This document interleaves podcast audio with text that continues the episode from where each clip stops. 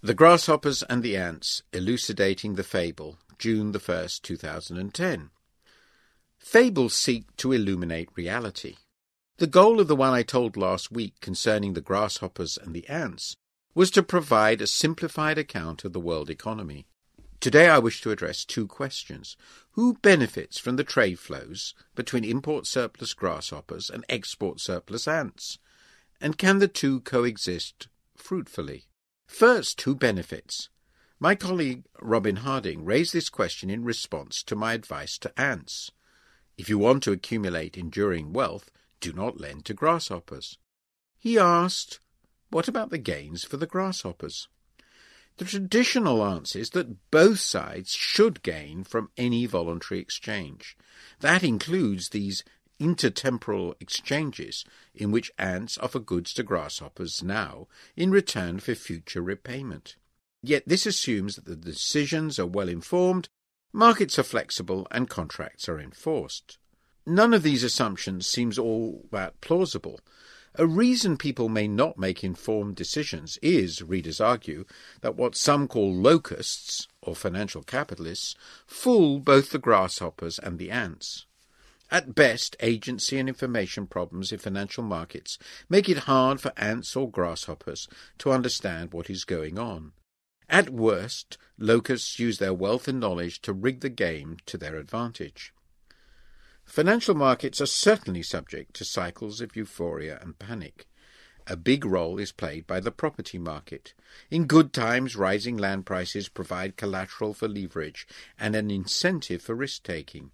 In bad times, a collapse in land prices may lead to mass bankruptcy and threaten to destroy leveraged financial institutions. Some economists question whether the benefits of trade in goods and services apply to trade in finance at all. Jagdish Bhagwati of Columbia University wrote a famous article on these lines in the wake of the Asian financial crisis of 1997 to 1998. In this he decried what he called the Wall Street Treasury complex. In sum, we cannot assume that cross-border finance allows ants and grasshoppers to make wise decisions about the timing of lending and spending. Ants are likely to find that their funds have been consumed or invested in production of non-tradable assets such as housing. They are also likely to find it hard indeed to extract repayment from grasshopper colonies. True, inside the Eurozone, powerful ant nations may be able to put the countries in trouble under central control, though even that would only be possible with the smaller countries. But the equivalent would be impossible vis-à-vis the US, the biggest net debtor. The implication seems to be that grasshoppers should at least benefit from an inflow of often unrequited resources. But that assumption is unwarranted if the outcome is unsustainable levels of consumption and underinvestment in capacity to produce tradable goods and services. The economic collapse, when inflows of capital halt, can be very painful, even more so if a fixed exchange rate or currency union demands a period of falling nominal wages and prices. That in turn tends to raise the real value of debt, worsening the plight of the grossly over-indebted grasshoppers. In all, large-scale net flows of debt finance from ants to grasshoppers seem unlikely to do either side much good. Ants, it is true, do build up their productive capacity, but they also accumulate poor-quality assets and become dependent on what may well prove to be unsustainable grasshopper demand. The economies of grasshopper colonies, in turn, come to depend on unsustainable capital inflows and excessive consumption. And when the glorious party ends, both sides end up with big headaches. This leads to the next question. Is there a way to ensure that ants and grasshoppers coexist and cooperate harmoniously? A part of the answer must be to reduce the instability of financial markets. This is the focus of the debate on regulation, a topic I have discussed previously. I would add just 2 points here. First, seek to reduce the extremes of the property cycle by taxing the rental value of land. Second, remove incentives for leverage from the tax code. Yet the biggest single problem of the global system, in my view, is the attempt by ants to provide so much vendor finance to grasshoppers. In the end, both ants and grasshoppers have ended up disappointed. A more productive use of the surplus savings and productive capacity of aging ants' nests would be to lend to younger ones.